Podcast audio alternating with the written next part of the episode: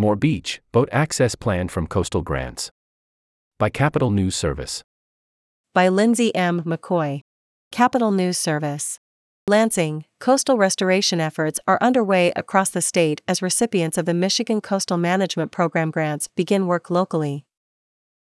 Funding comes from the Department of Environment, Great Lakes, and Energy. 17 awards totaling more than $1.1 million will fund projects and initiatives to protect, preserve, and enhance the state's coastal resources. In Michigan, we have the nation's longest freshwater coastline at 3,288 miles, said Ronda Wuycheck, the program manager. We are a very large state with a lot of partners and a lot of communities. Wuycheck said the program has five focus areas public access, coastal hazards such as erosion and flooding projects, coastal habitat, coastal community development, and coastal waters. The program also provides assistance in handling projects and coastal hazards. One past project was restoring the Grand Haven Lighthouse, and this year, the program is working with the Hancock in the northwestern Upper Peninsula to restore a streambank damaged by erosion. Bay City, which received $80,000, recently began work on its restoration project. We're looking to take these 1970s boat launches and modernize them to make them more usable, said Tim Botsaw, the city's Parks and Environmental Affairs manager. The city is using the grant to evaluate its existing boat launches and their potential relocation and the possibility of adding kayak and paddleboard launches. We have a lot of special events, and the launch gets closed almost every other weekend because of events being set up there, Botsaw said. There's another location that we own just a short way away, and we're seeing if it's a viable option to relocate it out of the main park area.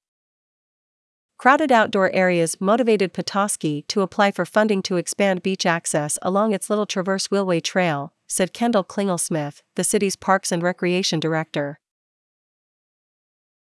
Ever since COVID, we've really been inundated with people who just want to be outside in natural areas, said Klingelsmith the city received $112,500 in funding.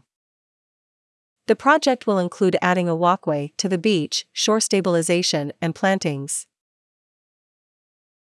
This is going to afford us, and the citizens and visitors, to be able to go down and pick Petoskey stones. They can swim and play with their kids, do whatever really without leaving town, he said. Marquette will use its grant for native plants to restore its shorelines. The city received its $200,000 grant with a 50 50 match in 2021 and began the construction phase this April. We are restoring what we consider a critical section of an impacted coastline, and we are going to be doing that with natural infrastructure, said Dennis Stachewicz, Marquette's Director of Community Development. Stachewicz said his agency will rebuild sand dunes, create a coastal wetland for a stormwater retention basin and replant vegetation that promotes restoration of the coastal forest. The project will take place along the city's Lakeshore Boulevard and is on track to be completed by July. The project's goal is to lessen the impact of high lake levels and erosion due to storms.